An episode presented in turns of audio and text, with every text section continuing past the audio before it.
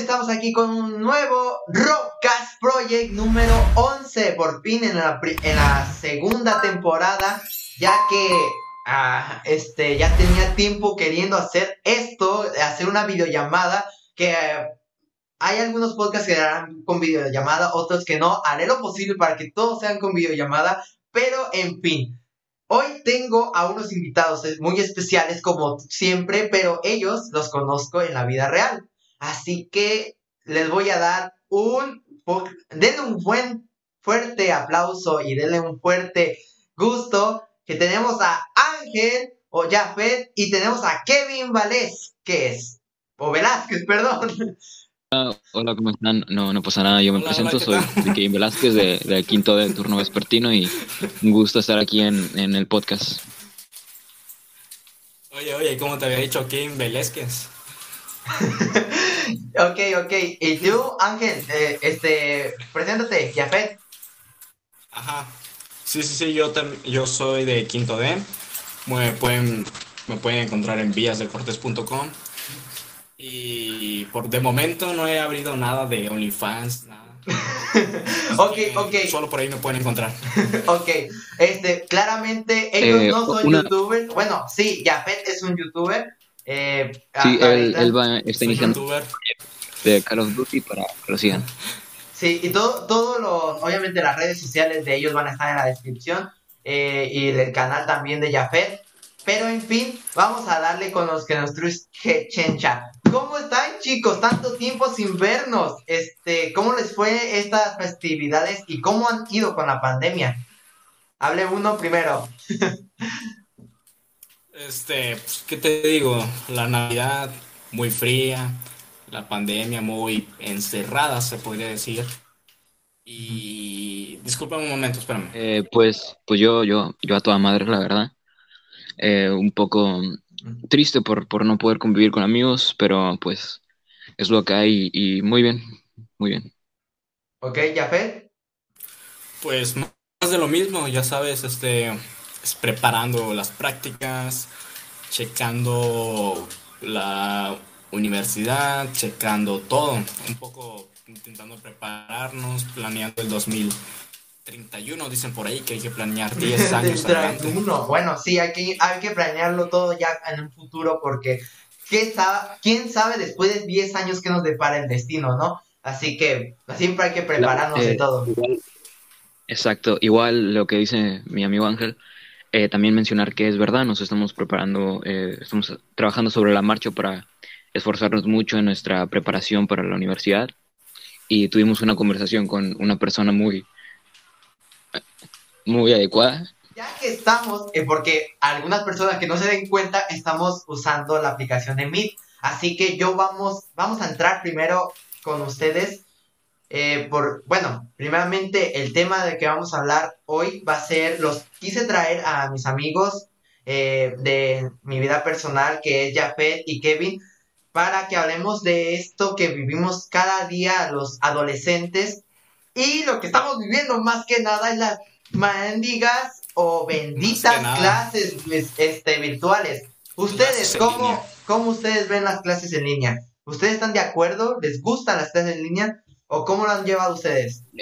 Yo estoy en desacuerdo. Para mí deberían cancelar el ciclo y ponernos a todos. Pero bueno, hay que seguir una línea, un orden, y hay que seguir los protocolos. Por ahí no me gusta mucho la forma de evaluar de algunos maestros, pero nos adecuamos y nada, un saludo también para el maestro Tadeo, que siempre nos ha estado apoyando.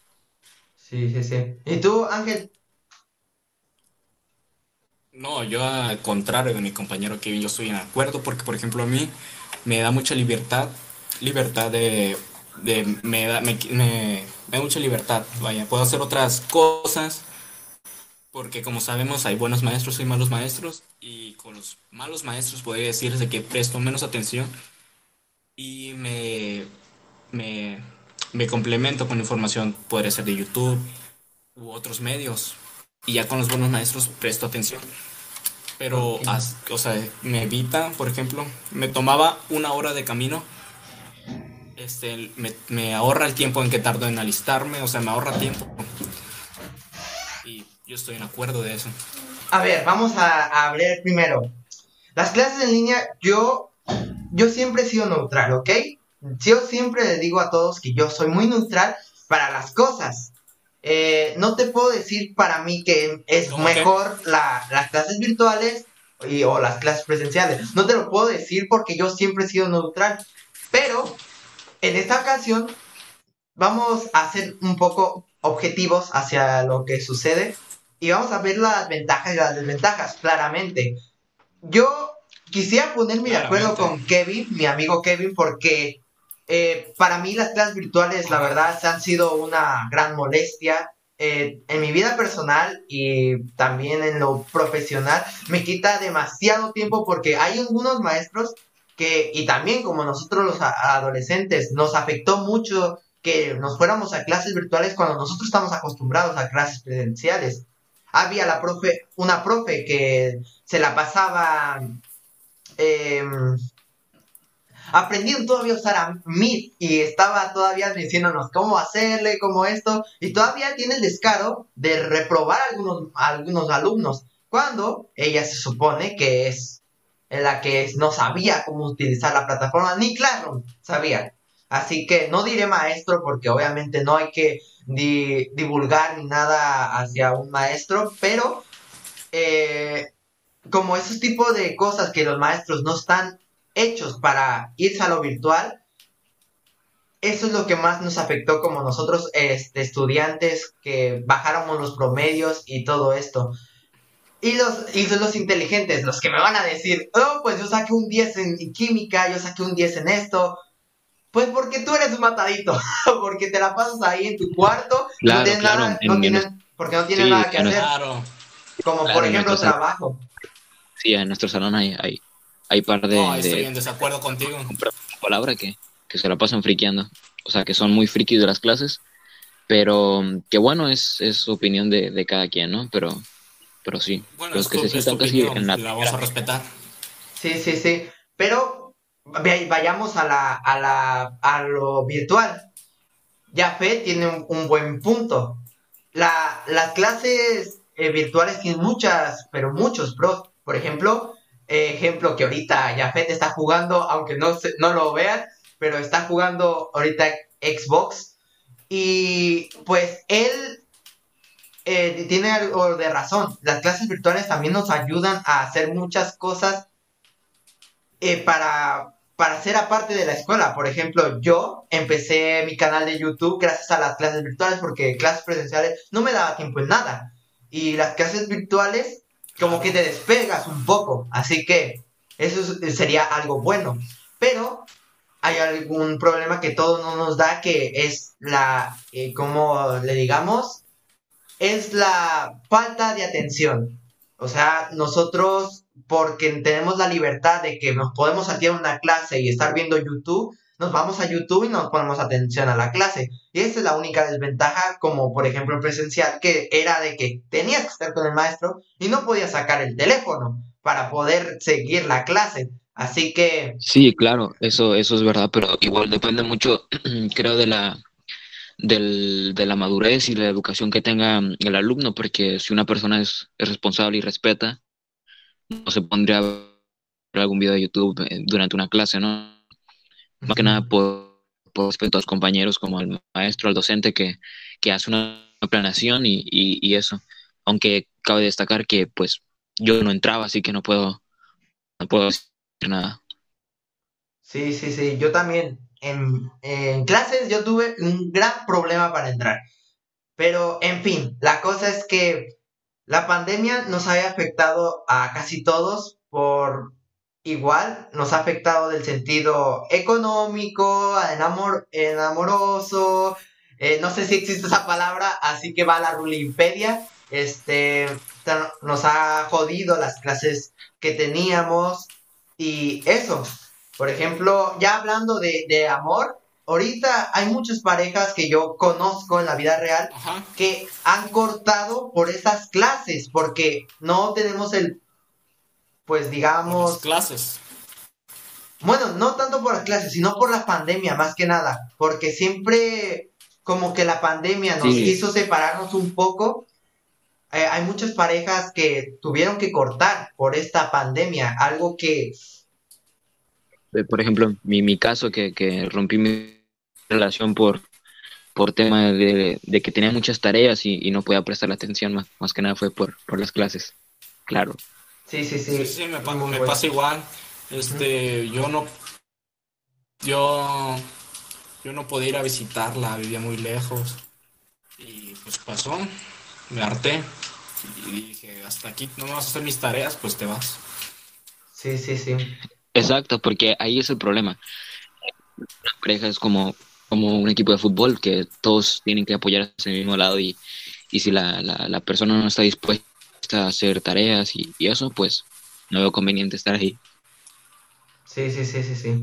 Y por eso es una de las causas por las que muchas parejas cortaron. Por eso les digo, este COVID nos vino a joder la vida, casi. Pero lo bueno es que iniciando el año, por lo menos lo más importante, tenemos salud.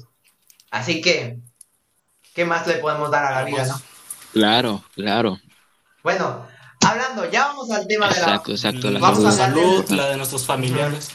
Vamos a ya vamos a entrar con un tema del amor. ¿Qué les parece? ¿Ok? Díganme. Me parece perfecto. El amor, vamos a hablar del amor. Sí, ¿cómo ven ahorita pues digamos de que en este tiempo lastimosamente ya no se puede tener una relación porque pues el COVID y todo esto ha afectado mucho? ¿Y ustedes qué creen? ¿Creen que el COVID ha afectado tener una pareja? Porque a mí sí. A mí donde sí. Todos somos mediocres. Uh-huh. Es inevitable volverse loco. O sea, tú ves a gente. Golpearon unos guardias en el tren y ¿crees que alguien se preocupó? A mí ayer me estuvieron gritando y nadie se preocupó ahí. O sea, en esta sociedad... Exacto, si fuera yo el que estuviera ahí tirado, no me harías caso. Pero sí, lo que quiere dar a entender mi compañero es que... Ajá. Que por ejemplo, no es que el COVID en sí haya digamos, o sea, la pandemia lo que afecta es el hecho de la distancia, como ya lo dijo. El frenar, el ir y venir, y es exactamente eso. Igual también la misma pandemia te genera una frustración de que estás encerrado, te frustras, y eso hace que generes otros humores en los cuales puede llegar a afectar en la relación, de que le hables de una forma que no deberías hablarle, y de ahí surgen los problemas. Como lo dijo Spider-Man ya una vez, un gran poder conlleva una gran responsabilidad. Sí. Y un noviazgo no es... No es lo más habitual, es un chiste, ¿no? Así que debes de tomarlo. Sí, exacto. Sí, es lo más habitual. Porque, o sea, el conocimiento... la verdad, voy a poner una situación que me pasó. Había un chico que yo conocí que él quería, o todavía quiere, no sé, que quiere andar con una chica y acaba de conocer. Pero ese es el problema. Ahorita con la pandemia y como estamos ahorita, no puedes andar con una chica que es una desconocida completamente. Porque imagínate qué costumbres tenga, su familia, cómo lo trata ella o cómo están llevando la pandemia. No. Y si imagínate, la chica llega y le dice a sus padres, tengo un nuevo novio. Va a venir a la casa. Y ellos, espérate, ¿cómo? Y yo siento que para mí ahorita tener una relación no es lo más habitual, pero es lo que caemos muchas personas, que ya estamos hartos de estar encerrados en nuestras casas y nos da la sensación de que queremos a una persona. ¿Ustedes qué piensan? Claro, caemos en los... Sí, de acuerdo. Caemos en los algoritmos que la sociedad nos impone. O sea, lo importante es saber distinguir qué algoritmos son buenos y qué malos. O sea, saber qué es bueno y qué es malo para ti. O sea, tú pues, pero bueno, también es por eso importante distraerse en otras cosas. Puedes adquirir conocimiento, te gusta el portugués, aprende portugués. como decía mi buen amigo René Descartes, daría todo lo que sé por la mitad de lo que ignoro. Y esas palabras están llenas de sabiduría. Sí, completamente, Jafet. ¿Tú, Kevin? ¿Qué te parece? Estaba en el baño. Ok. Sí. Ok, tímido, pero ok.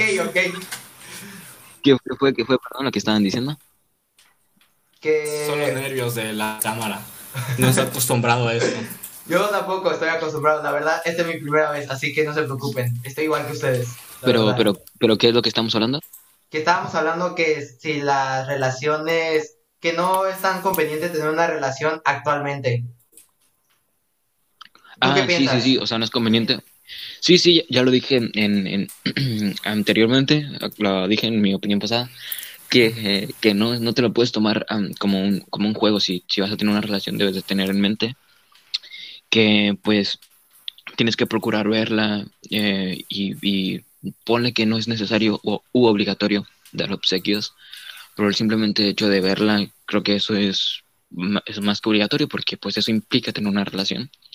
Y con la pandemia, por obvias medidas de seguridad, también no se puede hacer, y por medidas también en las cuales se va a complicar por algunas otras inconveniencias, pero pues hay gente a la que no le importa y pues va y come con ellas y pues ahí hace las tareas también, ¿no?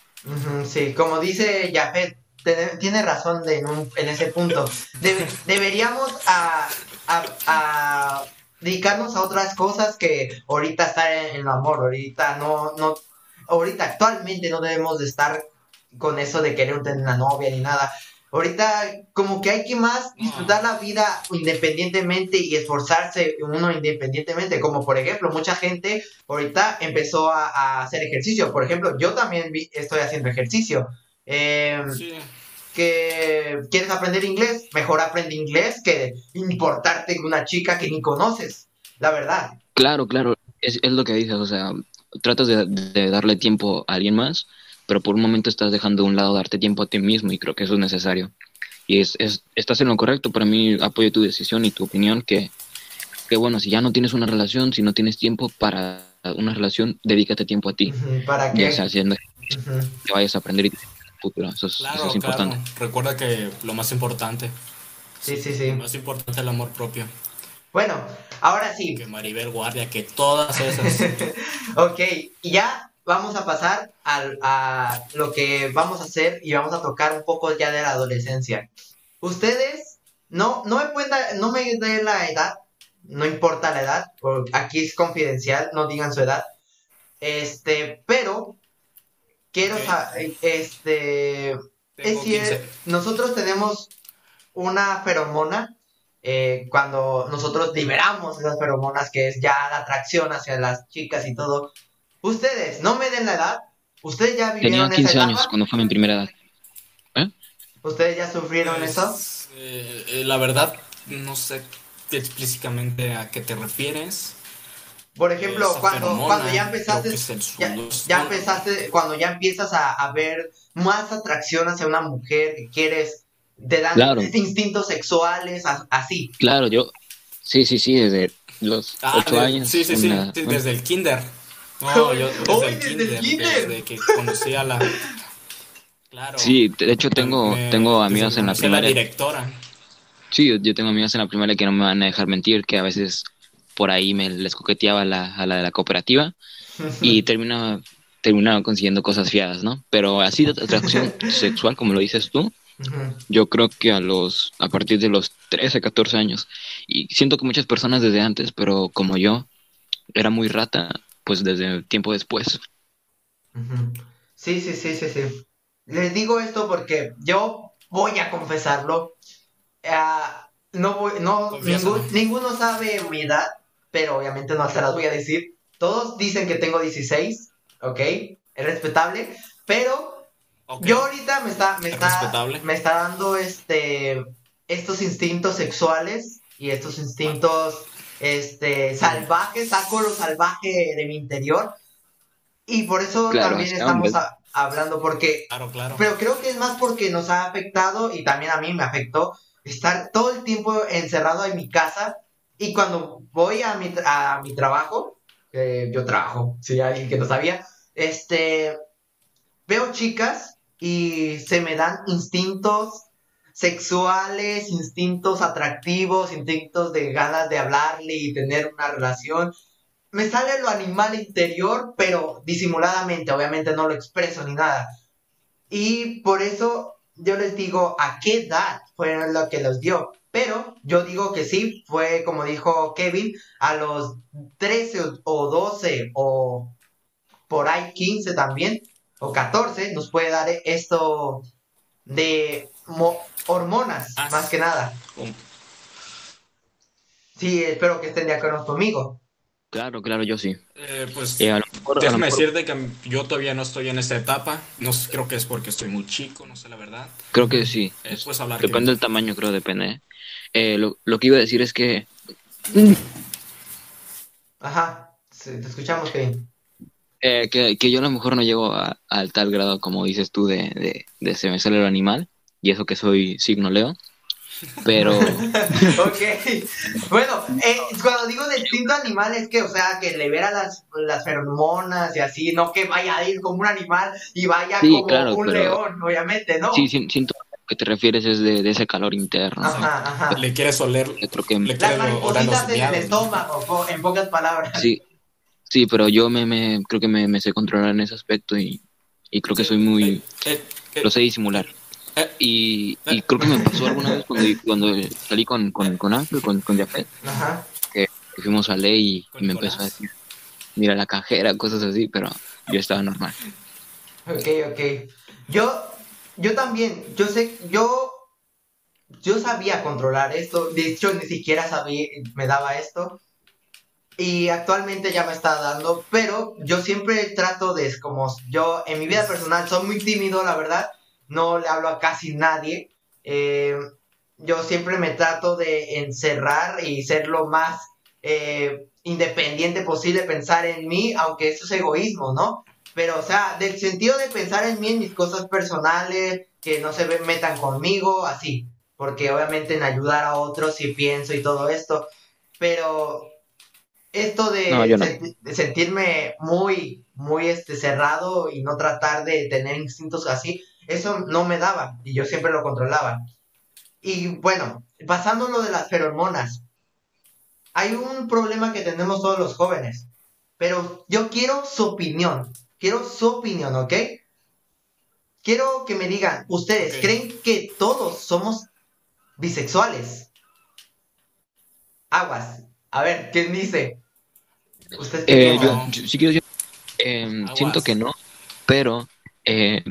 creo que debemos tanto a lo mejor, bueno, creo que en las mujeres es más normal el hecho de aceptar la belleza de una mujer, o sea, de mujer a mujer, pero en los hombres cuesta más por el hecho de que a través del pasar de los años nos hacen creer las cosas de, ay, sí, ay, qué puto, qué maricón o cosas así.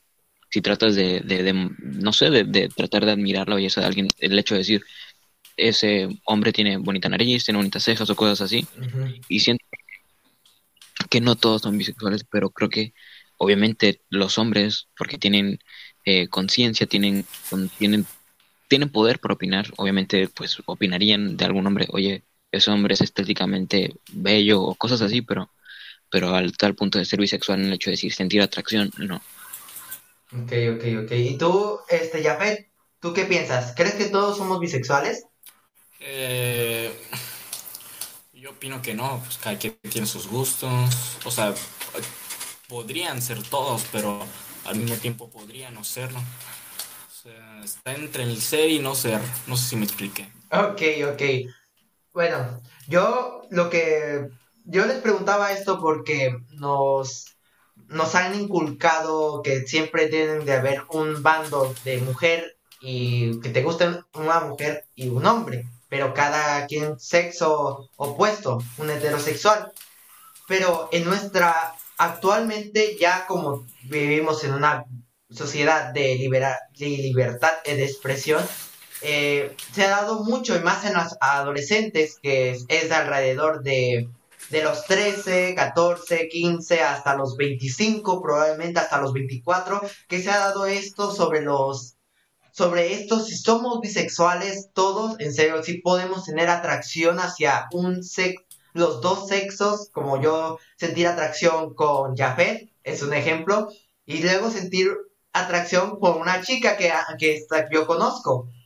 Pero cuando hablamos anteriormente de las feromonas, lo que pasa es que cuando nosotros, yo lo que pienso es que por las feromonas es lo que nos afecta y pensamos que somos bisexuales. Algo que está mal, porque tu cuerpo está apenas obteniendo esos efectos sobre las feromonas, dando así, a veces dar una equivocada reacción de tu cuerpo hacia un efecto de un hombre a una mujer. Y esto más se da a las mujeres, yo digo, porque como es el sexo débil del sentido del sistema del cuerpo humano, es el ser más débil, las feromonas le afectan más a la mujer, y yo creo que es lo que más nos ha afectado hacia esto. Lo que estoy dando a entender es que obviamente nosotros a veces nos confundimos, ¿no? Pero no, porque por estas mismas feromonas que nos empiezan a afectar a nuestra adolescencia, empezamos a desorientarnos, y por eso tenemos que tener orientación sexual porque con nuestro cuerpo está todavía en una definición de qué es lo que en realidad nuestro cuerpo le gusta o se atrae. Yo digo, pues obviamente que no somos bisexuales. El problema es que no controlamos nuestras feromonas. Yo digo eso, pero yo estoy en desacuerdo, no. Porque tú ¿qué crees? Creo que sea obra del cuerpo. No creo que sea obra del cuerpo tus gustos. Yo creo que eso es más de tu personalidad, de la mente. Creo que tenga nada que ver que te desarrolles a lo mejor. Bueno, hay un problema. Primeramente, obviamente, un gay o una lesbiana, yo que sepa, se nace. Para hacer eso se nace, no se crea un bisexual ni un gay. Eso se nace. ¿Por qué? Porque cada quien nace con distintos cuerpos. Como ejemplo, cuando alguien se está creando en un feto, es un ejemplo.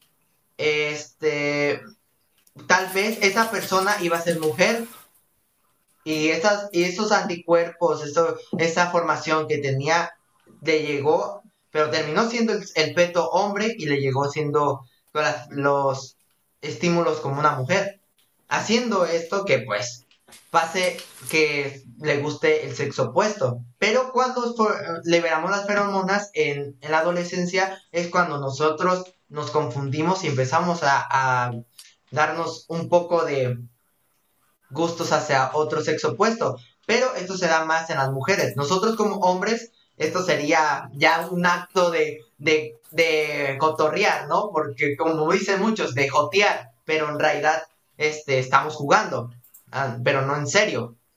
Y yo es lo que yo yo no creo estar jugando cuando pues admiro la belleza de mi amigo Ángel.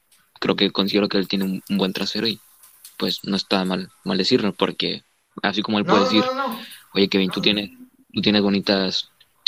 bonitas canillas o cosas así, pues obviamente eso del sentido de que nos guste o nosotros podamos identificar la belleza de una persona, eso no tiene nada que ver del sexo. Por ejemplo, puede gustarme esta cosa. Para ti puede estar horrible, para mí puede estar, pues, bonita. Claro, igual creo que es más que nada, también podemos definirlo en un tabú. Sí, ¿no? Es como un tabú el hecho de decir, ay, un hombre no puede clasificar a otro hombre como bello o no bello. Pero creo que eso fue inculcado por nuestra sociedad, las culturas que hemos tenido a lo largo de antes. Por antepasar de los mismos hombres que tenemos muy, bueno, nos dejaron muchas ideologías que son muy tontas y que así nos formamos, pero ya depende también de cada hombre. Uh-huh. Claro, lo importante es romper los estereotipos. Exactamente. Uh-huh. Sí. Bueno, pero la sociedad sí nos ha afectado demasiado, que los hombres tenemos que ser el sexo fuerte y que no tenemos que llorar, a eso que ya se está cambiando, ¿no? Y que tenemos que ser, pues, un duro más duro que una piedra. Y algo que en realidad, pues, somos humanos. Vaya, qué duro. Y más que somos humanos y tenemos que aceptar que nosotros tenemos sentimientos, ¿no? Y sí, nosotros podemos apreciar la belleza de una persona, ya sea hombre o mujer. Eso no te toma como una persona bisexual o una persona que te gusta el mismo sexo. Eso no tiene nada que ver. Es como un objeto, como digo, esto puede ser, para ti estar horrible, para mí está muy hermoso. Para ti esto puede estar hermoso, para mí está horrible. Y pero más que nada es algo ya filosófico, ¿no? Porque la belleza es algo también filosófico, entra más a la filosofía, porque no se puede dar una persona o un objeto si está bonito o está feo, porque en realidad creo que ni la belleza ni la feez existe. Eso ya es percepción de una persona, ¿no creen? De una sociedad, quieres decir, ¿no? No, de una persona. ¿Cómo clasifica la sociedad? No, pero la belleza está clasificada. ¿Estamos de acuerdo? No, pues en la sociedad, pero de una persona, de un individuo. Piensa y nomás. Belleza. Y piensa diferentes bellezas, por ejemplo, ya, como dije, de los objetos también. Ejemplo, para mí, Kevin puede estar feo, pero para ti está hermoso. Es un ejemplo. Por eso te digo que es un poco más filosófico sobre esto de la belleza. Porque. Claro, los ejemplos de hecho. Tenis pila, ¿no? Los fila, por ejemplo, a ti dices, te comentas que se te hacen bonitos, a mí se me hacen horribles. Son asquerosos, exacto. Y eso, sí, a eso te quieres referir, ¿no? Sí. Es ese ejemplo. Ajá. Sí, hay una definición para llamarlo, el cual la obtuve en temas selectos de literatura, que es el arte escénico, la belleza del arte que se refiere a eso. Podemos seguir con el siguiente tema. Gente del canal de Ruli, no tengo la cámara activada porque me rapé por un reto, entonces estoy preparando un video que van a ver por mis redes, entonces lo estoy preparando, es por eso que no tengo la cámara activada. Ok, ya sabiendo esto, ya pues podemos continuar, pero bueno, ya, la fe es, la belleza, es ya percepción de una persona, la verdad, y ya, en sí. Ustedes, claro, dicen por ahí que la belleza es subjetiva, más que nada, es subjetiva. Claro. Exacto, esa es la palabra. Ajá, es muy subjetiva. Así que, si a ti por ejemplo, a ti tú que me estás escuchando, si te gusta un violín o te gusta el celular o te gustan las redes sociales, a otra persona sabes que le va a caer mal. Por ejemplo, les voy a confesar, a mí no me gustan las redes sociales. Tengo que admitirlo. Yo ni en cuenta TikTok, ni Twitter, ni Instagram, ni Facebook. Y eso ya le he dicho varias veces, pero yo no soy mucho de redes sociales. Pero cada quien, como dice, sus gustos. Cada quien tiene su objetividad. Así que, bueno, ¿ustedes han visto series? ¿Han visto Netflix? Sí tienen Netflix, ¿no? Claro. Tengo la contraseña. No. Tengo la contraseña del vecino y, yo no. Y se la pasé a Ángel y pero Ángel sí lo canceló por. Yo tengo una... Disney Plus. Sí. Yo quiero video, ¿no? ¿Tienes? Yo quiero comentar video. Que tengo Disney Plus y quiero dar las gracias uno que sí sigue lo mismo que yo. Cruz. Y permítame, y te quiero dar las gracias específicamente a Spade de la Cruz, que me ha pasado cuenta de Disney Plus. O sea, un saludo, no sé si puedes poner en la descripción. Saludos especiales para Spade de la Cruz, alias Mona. Por favor, si no sé si sea un problema. Sí, no te preocupes. Bueno, chicos, ya para terminar un poco de esto del amor y toda la cosa, díganme ustedes algo que está también en polémica y la verdad no entiendo por qué sigue en polémica, pero ¿ustedes qué piensan del poliamor? ¿Creen que está correcto hacer un... ¿Piensan que está correcto hacer poliamor? Hermano, no tengo una mínima idea de qué es el poliamor. No saben qué es el poliamor. Ok, les voy a explicar un poco para aquellos primitivos. Qué bueno que no saben, porque para aquellos que están escuchando primitivos como yo, o como mis amigos aquí, el poliamor es una relación de más de 3 o de 4 personas hasta 5 personas. Ya es una orgía, hermano. Esa es una orgía. Okay, eso es un ejemplo, pero o sea, una relación estable, como que son novios y ya, así, no que tengan una relación sexual y te hagan una orgía, no, o sea, que tienen una relación, porque están llevando a cabo. Yo no podría tenerla, sin duda alguna, no podría tener una relación así. No, nadie. O el que puede, wow, la verdad, es un crack, la verdad. Solo... ¿Dónde? Porque el que tiene una relación así, la verdad, es un crack. Claro, sí, o sea, la verdad, me puedo imaginar y no sé qué tipo de persona podría tenerla, pero igual hay personas que les gusta. Por ahí creo que Alemán en alguna barra dijo, tengo tantas putas que las cojo enteras, algo así dijo. Y bueno, es su problema, las personas que quieran tener. Y tú, Ángel, Jafet, ¿qué piensas del poliamor? ¿Una cagada o es algo bueno? Pues, o sea, yo no puedo opinar porque los gustos de la gente es diferente. Yo en mi caso no podría, al menos que, o sea, me pongo en la situación, quiero pensar que lo hacen por dinero, quiero pensar que hay una señora que tiene 5 novios, entonces si te refieras, quiere estar dando su beca y con eso, ¿a eso te refieres? Me refiero más a eso de, o sea, de tener como 2 novias y las 2 novias están contentas con que tú y las 2 están juntas. Es un ejemplo. Pues me imagino que está bien. O sea, no tengo por qué. Hay un dicho muy bueno de Bad Bunny que dice, ¿por qué no puedo ser así? ¿Por qué no puedo ser feliz? Y pues dejarlo vivir. Exacto. Pero bueno, yo siempre fui criado. Igual. Ajá, sí, Kevin. Creo que hay que ser igual, como lo dice Ángel, transparentes, que hay un dicho de Bad Bunny igual que nos marca mucho en nuestra vida, creo que a él y a mí. No confundas un lobo con Swarovski. No, perdón. Ok. Ahí va. Hay una frase de Bad Bunny que nos conmueve mucho a Ángel y a mí. No confundas un lobo con Husky, ni los diamantes con Swarovski.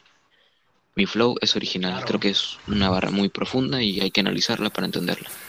Sí. Bueno, pero como yo lo único que puedo opinar del poliamor es que la verdad sí, si tienes una relación de poliamor te la rifaste, pero yo no estoy en contra. ¿Pero por qué rifaste? O sea... Porque tiene que tener pues conciencia de que son 3 en una relación, 3 que pueden encelarse con los 2, así, ejemplo. Por ejemplo, lo que se está diciendo de las series, no sé si han visto la serie de Netflix que es la de Élite, por ejemplo, ahí te muestran muchos problemas de adicciones, drogas y pues obviamente el poliamor. Y pues eso es más que nada, sos un crack porque pues puedes tener a 3 o 4 personas en una relación y no hay ningún problema, y no hay pleitos, ni discusiones, ni nada, y algo que es casi imposible. Entonces tú estás en acuerdo con eso, ¿no? No, mira, yo como les digo, yo soy muy neutral hacia esas cosas, pero como yo te digo, yo respeto todo, puedo respetar si eres gay, si eres bisexual, si te gusta el poliamor, lo que sea, pero yo fui inculcado de que solo es una mujer y un hombre, nada más que pueden estar en una relación, pero obviamente cada quien es respetable, si tú naciste siendo gay, ni modo, yo te respeto, y ya eso ya es cuestión de Dios, pero si tú que te creaste siendo gay o bisexual o lesbiana y te cambiaste todo como mujer, pues ahí porque estás loco en la cabeza. No, es broma, sino que es porque te estás muy desorientado, amigo o amiga. Pero, como digo, cada quien es sus gustos. Yo respeto la verdad. Ya pasando esto, vamos a hablar de esta controversia y también de mucha gente que le interesa, ¿no? Cumplir 18 años. ¿Ustedes cómo creen que es vivir los 18 años? Pues mira, te platico, yo actualmente tengo 23 años recién cumplidos, estoy ahorita en el campus de UNAM, felizmente en los cursos de ajedrez, fútbol, básquetbol, y si quieres te puedo comentar mi experiencia cuando tenía 17 años, cómo la viví, 18. Cómo salí de eso. Ajá. Y no, yo creo te voy a explicar sobre los 18, papita. Pues te comento, a los 17, cuando creo que me platicaste hace unos días sobre las feromonas que inician los hombres y que te dan a cierta edad y pues, la edad que tienes novia, yo creo que ocupas dinero, ocupas ya buscar, corretear la chuleta, dicen por ahí, y ocupas dinero para los pañales, la leche, y con 17 tú sabes que todavía no tienes seguro social, por lo cual las empresas le piensan, o sea, es todo un alboroto contra con 17, te pueden demandar por el simple hecho de yo mentir, por ser menor de edad te pueden demandar. Es un problema. Y mucha gente piensa que tener esa edad no te va a rendir que uno de 18, o bueno, el de 18 tiene más responsabilidades, si te hace algo mal lo puedes llevar a la ley. Y pues es eso, o sea, yo creo que lo más difícil es que estás en edad de ya para tener cosas, de mantener a tu hijo. O sea, yo tengo a mi hijo de 3 años, lo tengo ahí en la casa y fíjate que me costó mucho sacarlo adelante a esa edad porque no conseguía trabajo, limpiaba coches, o sea, yo le moví de todo, moví cierro, mal y tierra para conseguirle la papa a mi pequeño Junior, le puse Junior Francisco, le decimos. Y le batallé, puro picar piedras estuvimos ahí. Ya cumplí los 18, me resenté aquí de Tourist Guide con mi compañero Kevin y ahorita pues estamos completamente felices. ¿Puedes contar tu experiencia, Kevin? ¿Cómo la viviste tú? Sí, claro, yo tengo un año menos que él, por lo tanto tengo 22. A diferencia de él, yo sí, trabajamos en lo mismo, solo que hubo algunos meses en los cuales nos distanciamos. Yo tengo mi familia en Estados Unidos, mi niña, la Jime, y pues creo que la edad más difícil por ahí puede ser los 17, por el mismo hecho que dice. Más allá de que tengas novia o no, una persona quiere su dinero para gastárselo en él o en otra persona, o para tener dinero asegurado. Y es verdad lo que dice, además del seguro social. Muchas personas, con perdón de la palabra, sienten que una persona de 18 es más madura que una de 17, y te lo vuelvo a decir, con perdón de la palabra, hay mucho pendejo de 18 en adelante, que yo con 17 años, en nivel de madurez y en otros niveles de experiencia, los pongo en su puta madre. Ok, sí, de acuerdo. Pero, ahí sí que da risa la... Aguas con las políticas de YouTube, ¿eh? Sí, no te preocupes. Aquí pueden decir lo que quieran, no hay problema, no hay pijón. Aquí pueden decir lo que quieran.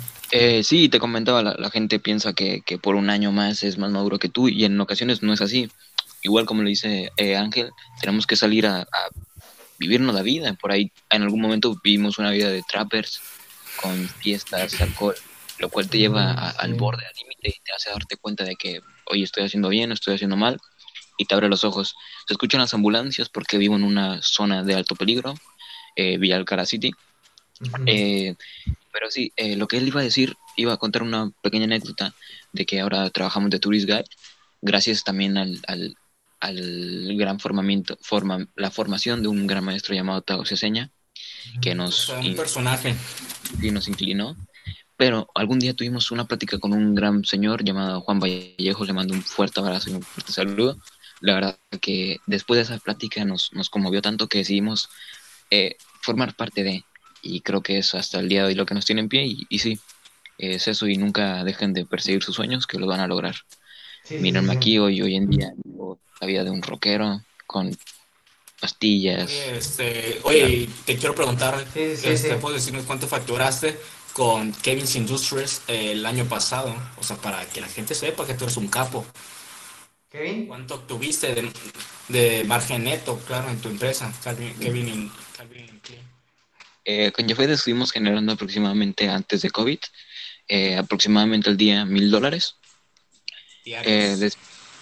Después de COVID estuvimos generando apenas unos $60, $130 al día, que no son malos, pero pues estamos generando mucho más y estamos tratando de ganarnos la vida con el poco sueldo. Y él ya lo dijo, hay pañales, leche, metanfetamina y muchas cosas así que pagar y hay que buscarse la vida. Sí. Te comento, una temporada estuve cortando el pelo con mi compañero, un amigo, tengo un mentor, Mario Hernández, me cogió de su ala, me enseñó todo lo que supo y el día de hoy estoy agradecidísimo con él. O sea, de hecho, también a mí me parece importante decir que Jafet, Ángel, mi compañero que están aquí, se compró su primer auto con 17 años con una persona, una leyenda de aquí mismo de Villa Alcalá, Jimmy. Se lo compró con 17 años, que posteriormente lo vendió, pero él creo que lo que, si me tienes, si no, es un punto bueno, si me dices, oye, algo bueno que le mires a él, es ambicioso, y ambicioso en el aspecto positivo, que siempre está mirando para más, y eso es bueno, ¿no crees? Porque siempre hay que mirar hacia y él siempre buscar la forma de poder tener más, o al menos tener. Si me permites dar un consejo ahorita a nuestro público de 17, 18 años, es que, o sea, yo con 23 no es una diferencia, pero si conocen a alguien que aunque esté un paso adelante que tú, aprende algo de él, tienes algo que aprender de él. Yo, por ejemplo, te comento de mi amigo Mario, me enseñó varias cosas y vas a estar agradecido toda la vida con él porque no hay mejor escuela que la escuela de la calle. Sí, la verdad que sí. Yo aprendí, por ejemplo, sigo aprendiendo, de hecho, en cada podcast como a ellos, estoy aprendiendo demasiado con ellos. Ahorita estoy como todos ustedes, como escuchando el podcast, yo también estoy dentro de como ustedes en el podcast. Yo en cada podcast aprendo demasiado en cada persona, cada punto de vista, cada pensamiento, y eso me hace a veces madurar. Pero obviamente yo como Ruli, yo trato de ser un poco más chistoso, pero claramente en mi vida personal lo agarro más como una experiencia y una madurez en mi persona para la sociedad, ¿no? Y sí, claro, la mejor escuela es la calle o las personas, sí, más que nada, experimentadas. Exacto. De hecho, creo que todos de niños en algún momento, por ahí antes de jugar, videitos R7 Skills y sales más motivado a la cancha, ¿no? Esos son los detalles que se generan. Y un dato importante que también un consejo, ya para cerrar si quieres este tema, que por ahí algún maestro nos lo dijo, si quieres ser una persona exitosa, son varios pasos, que si quieres ahorita checo cuántos son, digo cuáles son, pero me acuerdo también mucho de uno. Siéntate hasta enfrente, sé la primera persona de la fila, sé la primera persona de destacar, para ser un líder. Un buen consejo. 70% más alto. O sea, me está pidiendo que puedes continuar. Bueno, continuamos entonces. Y sí, tenemos que aprender y seguir aprendiendo nosotros, que la gente que tiene 17 y 18 que vienen muchos errores como drogas, alcohol, nos inculcamos también en malas influencias, como cuando dices que ese es tu amigo y te envicia a lo peor, que es fumar, claro. Empiezas a llegar a hacer drogas, te invitan drogas, empiezan te empiezan a inculcar cosas que hasta en tu casa empiezas a ser deseducado con tus padres y así. Sí. Y también te invitan al sexo también. Sí, wow, nunca me ha tocado. Creo que en alguna ocasión a mí sí me dijeron, oye, que ¿quieres que te la ponga o algo así? Pero me acordé de algo que dices que también que te incitan los amigos, que te ponen que te meten ideas a la cabeza. Una vez yo también en cuarentena, ya ves que te frustras y tal, llegué al punto de ponerme tan loco a gritarle a mi mamá, buenardo. Se lo grité por la desesperación de no saber qué hacer. Bueno, okay. Bueno, es que sí. Me río, es que me río porque pues sabes que en Villa las casas son de cartón, todo se escuchó. O sea, y tenemos un vecino, Cejas, estaba en la movida, se estaba metiendo lean y entonces gritó Kevin, buenardo, se ha asustado el chamaco, tiene, como te comento, 15 años. Tú sabes qué es el lean, ¿no? No. ¿Qué es el lean? Es jarabe mezclado con Sprite. Ah, ok. Jarabe para la tos. Estaba a mitad de echarse su link y estaba cargado. Déjame decirte que metió 2 pastillas de dextrometorfano, una de ibuprofeno y 2 por acetamol para aliviarse la gripa. Entonces iba a batir su link y llega Kevin y grita, buenardo. Y sale corriendo, lo tira todo, o sea. Sí. Me da risa recordar los momentos ya pasados en la vieja escuela de la calle. Creo que ahora es parte del cerezo, pero bueno, le decimos lo mejor. Sí, fue parte de la banda, no sé si la conozcas, la Mara Salvatrucha, famosa allá en Tepito. O sea, él salió de lo más profundo para irse más abajo, ese cabrón. Sí. Y bueno, ya para, pues sí, para terminar ya, en ponerle fin a este tema de los de 17, yo voy a contar algo y pues sí, si te invitan a algo de drogas, esto, no caigas en el juego. Ya cuando seas un poco más maduro, ya empiézate a adentrar, si es, pero ya eso ya será tu decisión, no vayas a afectar a familiares y así. No. Déjame decirte que, o sea, si quieres la oportunidad de meterte una tacha a los 15 años, métetela. Somos instantes, la vida es para vivirla, o sea, sí. Quieres experimentar, no le veo el problema. El problema es cuando quieres, lo haces por desquitarte, vaya, por decir. Bueno, también por el vicio. Ese es el más el miedo, por el vicio, ¿no? Es el miedo. Hay que distinguir. El vicio, hay que distinguir. Yo el vicio lo catalogo como querer salir de tu mundo y querer olvidarte de todo. ¿Tú por qué juegas? Tú juegas para divertirte, desestresarte, o divertirte, para divertirte, tu caso. Yo conozco a gente que dice, no, yo juego porque quiero espejarme, quiero estar en otro mundo, y se vician, o es lo mismo con las drogas, o sea, lo importante es distinguir por qué te drogas.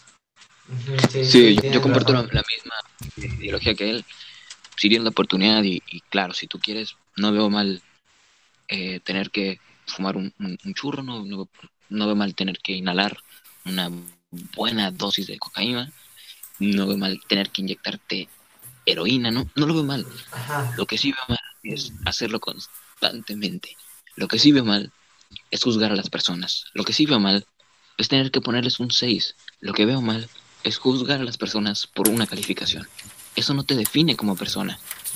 Sí, es cierto, tienes razón. Por ejemplo, pasamos otra vez a las clases, ¿no? Pero eso es un ejemplo. Porque hay chicos que obtienen 6 de calificación y no saben ni una patata de esa materia. Y hay otros que sacan, bueno, al revés, perdón, sería que sacan 6 y saben mucho de esa materia, y las personas que sacan 10, en realidad ni saben una patata, no saben nada de la materia, y eso no, y una calificación no te define. No, de hecho déjame comentarte que yo en la materia específicamente en inglés tenía puro 10, y entonces llegó un maestro y... O sea, no sé qué instante, creo que fue durante la pandemia, me agarró con las manos en la mesa y pum, amanecí un día con un 6 y me sentí tristemente, me vi al espejo y dije, esto no me define. Entonces agarré mis llaves, me puse el short, me fui al carro, dije, y ese día fui el más feliz del mundo. Sí, ese día fue el hombre más feliz del mundo y creo que me pasó exactamente lo mismo, o sea... Y es muy raro porque había tenido buenas calificaciones en esa materia. Llegó un maestro diferente, un poco tanto nefasto. Y tenemos un declive en la calificación. Que bueno, esperemos que con otro nuevo maestro que estamos teniendo vaya a la alza. Pero sí un maestro que prepotente, egocéntrico. Sí. Pero bueno, es hay que hacerle, no diremos nombres por... Bueno, pues ya dejando de esto de las drogas, pues la verdad las drogas no son malas. El problema que es como todo, ¿no? Es depende cómo utilices las drogas. Es como dijo Jafet, como un videojuego. Tú haces tu opción de que si te vas a enviciar en ese juego o no. Y es lo mismo que en las drogas. Eso es ya cuestión de tu opción y tu decisión que quieras tomar. Más que nada. Y ya, en fin.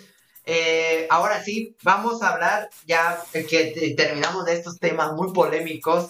De que si está bien tomar drogas, vicios y todo también. Ya vamos a despejarnos un poco de eso y vamos a irnos a lo más que es mi canal. Ustedes, ya que están aquí, ya es costumbre hacer en todos los podcasts, hacer esto, así que me tienen que decir, díganme su top de sus mejores videojuegos. No importa el top, solo hagan un top. Ok, de acuerdo, yo empiezo en el número 1, pongo a Clash Royale. En el número 3 pongo Clash Royale. En el número 2 pongo PoW. Y en el número 1 pongo a Free Fire. Ese es mi top 3. Ok. A ver, ¿cuándo jugamos Free Fire? Ok, vas, Jafet. Va. Yo en mi top 1 pongo Slime Rancher. En mi top 2 pongo La Niña de Agua y El Niño de Fuego. Y en el top 3... déjame decirte que yo tengo cierto amor-odio con este videojuego. No sé si lo has jugado, no quiero que me critiques por eso. Ajá, a ver. Barbie y sus aventuras. No sé si lo has jugado. Wow, ahora que viene a la mente con eso. Yo recuerdo que ahí... No lo he jugado, pero... Una etapa oscura cuando íbamos al ciber, Ángel y yo, vistiendo a las Barbies. Era una pasarela de moda y las teníamos que poner moda. Recuerdo que siempre agarrábamos a la morenita porque nos hacía empatía con nosotros porque es de nuestro color de piel. Y siempre ganábamos las pasarelas en todas las ciudades. Cualquier diseñador de moda era un cero a la izquierda a comparación a nosotros. Pero esos son nuestros juegos de la infancia, vaya. También pues sí, recordar sí. Eso... que nos mucho de jugar Agario y es liderío. Oh, sí. A mí también me tocó esa época que estuvo súper bueno, esos antes, cuando esos tipos de juegos. Aunque a mí me gustaba más el de la víbora, les puedo decir. Sí. Me recuerdo. Ajá. Sí. A personas les gustaba. Yo me quedo más con Agario por el hecho de que por ahí tuve un rollo en el que eran muchos... ¿cómo se llaman? Los prototipos, o no sé muy bien el hecho en que se dicen... Las bolas, ¿no? Ajá, sí, hay bolas, es porque es gordo. Sí, le gustan. Es porque la tiene grande. No le encontré la chista a eso, por eso de explicarme. Espérense, ¿quién la tiene grande de todos? Pues creo que tú, hermano, por jugar es líder. Pero ¿en serio? Quedarnos con Agario por... Si hay bolas, pues, ¿por qué será, no? Pues sí. Ok. Yo, mi juego favorito sería, sin duda, Halo, pero eso ya mucha gente lo sabe. Así que, pero ya ustedes que no saben, se los comparto, ¿no? Ese es mi videojuego favorito por excelencia. Oye, mi hermano. Mándeme. Mi hermano, perdón que te interrumpa, pero el top, quiero que me hagas el top celular, o sea, identifica, por favor. Consola, celulares y PC si llegaste a jugar. Ok, sí, cierto. Vamos a hablar. Sí, vamos a hablar de eso también. A ver, ustedes, no sé si sean tan gamers como yo. Yo no me considero yo una persona gamer, la verdad. Yo me considero friki, pero... creo que yo sí me... Ajá. PC. Yo toda mi vida he sido de PC. Ok, PC. A excepción de ahora. Sí, igual yo. Porque recuerdo que lo primero que tuvimos fue una computadora que la obtuve después del huracán Odín. Y fui a saquear Walmart, Mega, Soriana. Me di el taco de lujo. Ok, sí. Nada, es broma. pero recuerdo que también empecé y ahí me acuerdo que los primeros juegos, obviamente juegos free y juegos así, Minecraft que fue mucho, el LOL también, nos viciamos mucho al LOL. Y sí, recuerdos, ¿eh? Yo preferiría mil veces una PC, realmente, una PC. Una PC, ok. Sí, yo también concuerdo con ustedes. La PC nos puede hacer muchas maravillas, como por ejemplo tener juegos muy gratis, siempre gratis, pero pirateadas obviamente, así, pero no al pirateo, no al pirateo. Pero sí, porque ojo, no al pirateo porque por eso no sirve mi computadora ya, por meterle el anuncio. Sí, porque hay mucho virus, nos da mucho virus los juegos pirateados, la verdad, hay que ser honestos. Sí, déjenme recomendar un video de Grefg. Yo descargué plantas contra zombies del video de Grefg. Y sí, sacó un video. No sé si sepas que es resetear. O sea, se reseteó sola. Ajá. Quiero comentarte que tenía el LOL. Siempre tenía mi cuenta, tenía gente de Facebook, tenía mi Dragon City, o sea, tenía mi mundo, tenía 5 dragones legendarios. Y por el de Grefg, o sea, es un nefasto, se me borró todo. Igual yo también quiero aprovechar, decirles que si quieren pueden descargar la página OneFootball. Ajá, con la cual vamos a hacer patrocinio exclusivo, aunque no nos dé dinero, pero bueno. Ok, sí, a mí sí me pagaron. Pueden seguir todo lo relacionado al fútbol, se lo dejamos aquí abajito en la descripción. Y siguiéndolo acerca del video de Grefg, también felicitarlo, que yo sé que va a estar viendo este video. Por su nueva skin en Fortnite, en Fortnite, y también por el récord. Cool. El récord de visualización de un stream, ¿no? Eso es todo. Siguiendo tocando los videojuegos, díganme, por favor, siempre lo digo a las personas que son gamers, que ustedes veo que sí, les gustan los videojuegos, y más del móvil, me están hablando de Free Fire. Among Us, ¿ustedes qué opinan de Among Us? Parece tal vez correcto y ético opinar de un juego que realmente incita a la violencia y la... Sí, o sea... Es un tipo de juego que yo lo jugué por el hecho de que estuvo de moda, estuvo pegado, pero que después de ver una serie de creepypastas de Among Us, le encontré el doble sentido que tenía por ahí el hecho de... Apagamos las luces, no es para matar simplemente, y es un tipo de videojuego el cual no lo preferí seguir jugando y el cual me parece que no está tan cool por te digo, series de creepypastas que vi, por ahí vi un Among Us de Papa Willy contra Grefg en Pornhub y cosas así que no estuvieron tan buenas, entonces yo ahí dejo mi opinión y es respetable el que le gusta jugar. Ok. ¿Y tú? Sí, a mí la verdad es un juego que prefería no jugar porque incita mucho a matar, ¿sabes? Mi religión no me permite jugar ese tipo de juegos donde ahí no hay poca luz, gente con poca ropa, o sea, es muy controversial ese juego, mi punto de vista.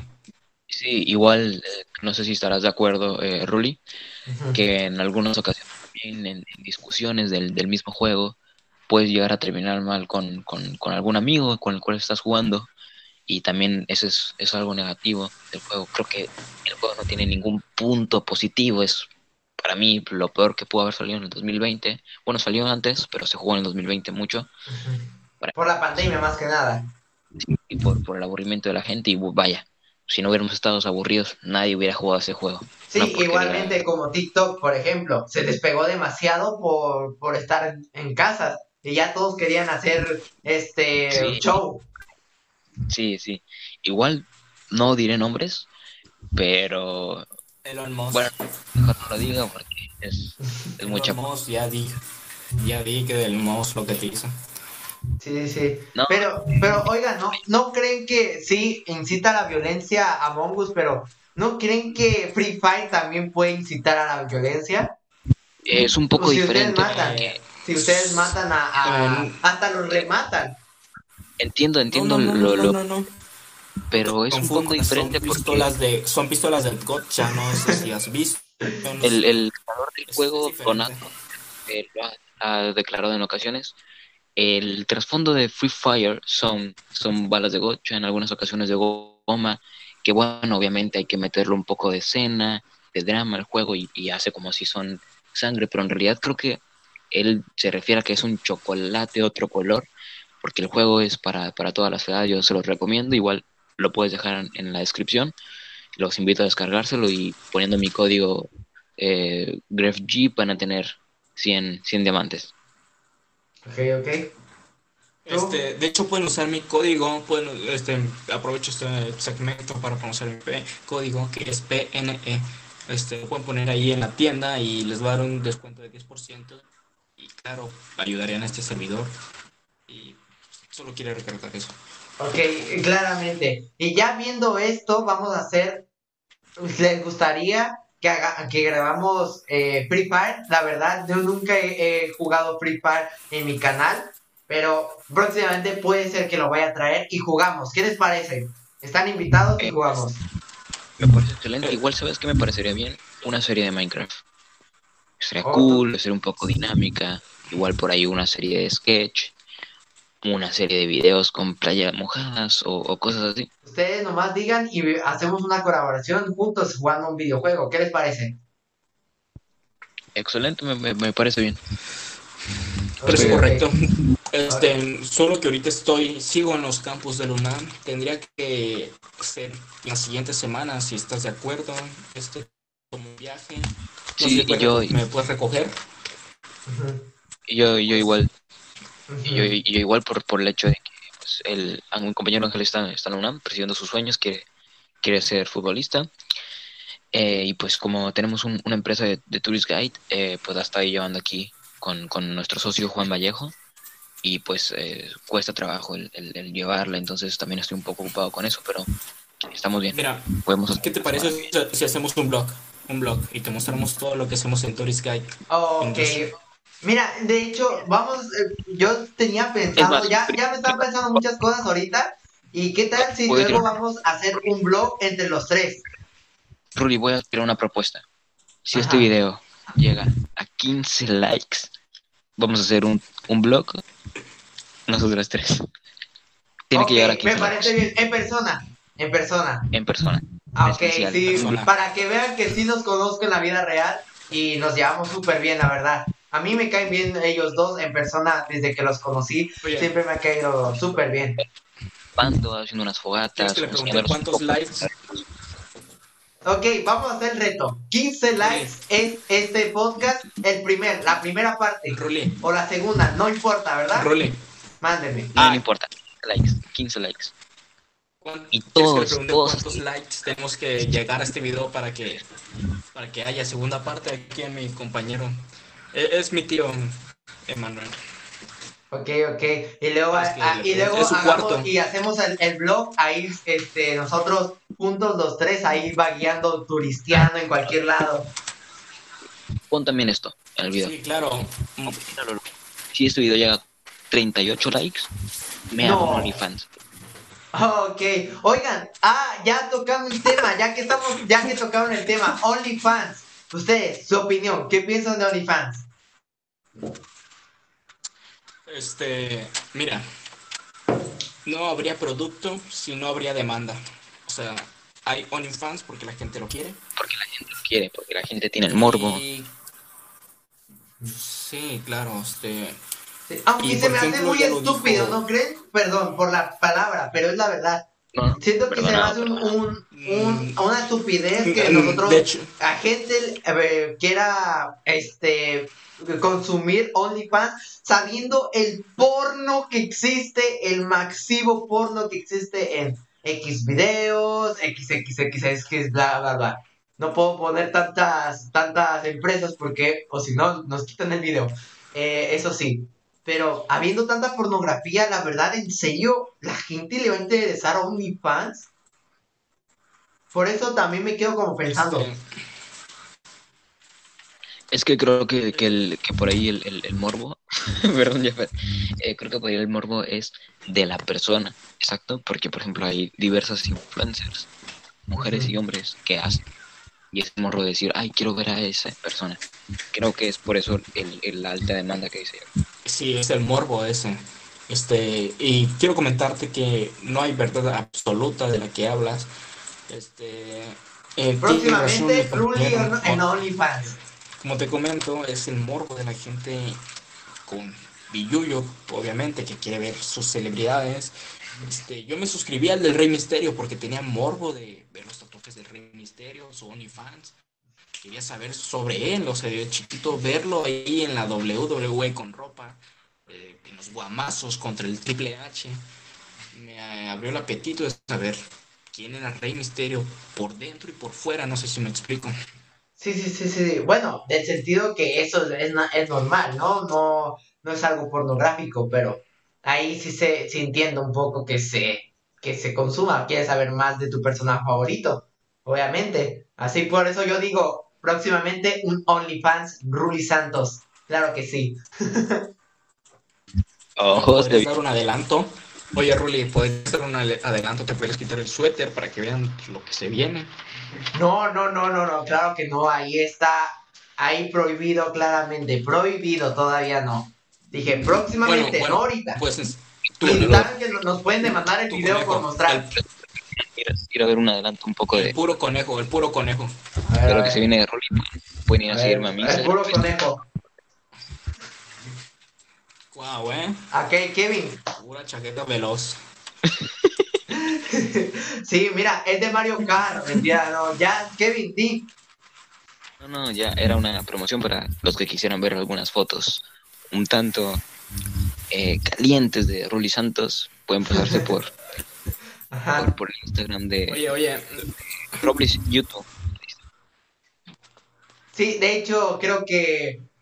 sabiendo ya mi Facebook, creo que ya va a estar publicado mis Facebook, por si los que me quieran seguir ahí tengo mi Facebook. Creo que ahí sí tengo una foto, un video medio calientón, pero del sentido de que estoy sin nada puesto, pero ahí puede ser que lo encuentren en Facebook. Eso es una propaganda. Ok, ahora, bueno, pues no, si quieren algo más que decir. Aquí vamos a dejar el podcast, por eso les digo qué es lo que quieran decir antes de que finalicemos. Puedo mandar saludos especiales que tengo anotados por aquí, no sé si me permitas. Sí, adelante, estás en tu casa. Literalmente. Saludo a Tadeo Ceseña, saludo a Víctor, saludo a Karen Juárez, saludos a Mara de la Mara Fernanda, vamos a dejarla ahí. Saludos a nuestro buen amigo Edgar Santa Cruz. Saludos a Damiana. Saludos a Lucía. Saludos a Leslie. Saludos a mi loca que me está viendo desde Miami. Bueno, ahorita está cuidando a nuestro hijo, claro. Ok.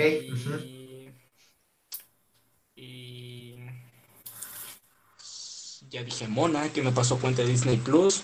Ok, sí, de hecho, Disney Plus, gracias, saludos. Dios. Oigan, antes de finalizar, ¿ustedes qué piensan? ¿Cuál les gustó más? ¿Disney Plus o Netflix? Hasta ahorita. Bueno, chicos, aquí dejamos nuestro podcast. Nos vemos hasta la próxima. Y no, aguanta, queda Kevin. Bueno, aprovecho para decirlo, ¿no? Ya mando saludos a las personas que tenía que mandar. Okay. Y también un saludo, reiterarlo, porque igual son mis amigas las personas que le mando saludo. Un saludo también para el maestro Roa, que nos inculcó muchas enseñanzas. También a Juan Vallejo, a mi novia también, que no puedo revelar el nombre, pero empieza con F y termina con Hernanda. Para es todo lo que puedo decir, y muchas gracias por la invitación y espero tengas un muy bonito día. Sí, espero que próximamente Ángel y tú y yo hagamos un vlog que si es que llega a 500, perdón, ya estoy pidiendo más, 15 likes, vamos a hacer un vlog y hacemos un vlog. Ya sabremos el tema, no sé, por ahí algo relacionado a turismo alternativo. Y 38 likes y me abro un OnlyFans. Okay, ya lo saben. Va, un OnlyFans, se lo abre él y me lo abro yo también. Ya está. Ok, va, ok. Bueno, pues, Kevin, muchas gracias en participar. También a Ángel, muchas gracias por este tiempo y gracias por abrir esta temporada y este RopCast Project número 11. La verdad, yo desde que los conocí siempre me han caído súper bien y espero que tengamos todavía una amistad de futuro todavía. Sí. Igual decir que Ángel se fue antes por tema de dinero, por el cual que yo le estoy dando una aportación por venir aquí al podcast, y pues se pasó el límite del tiempo y pues como ya no le quise dar más dinero, pues abandonó la llama. Pero sí, nada. Sí. Y nos vemos. Siente el poder de Ruli.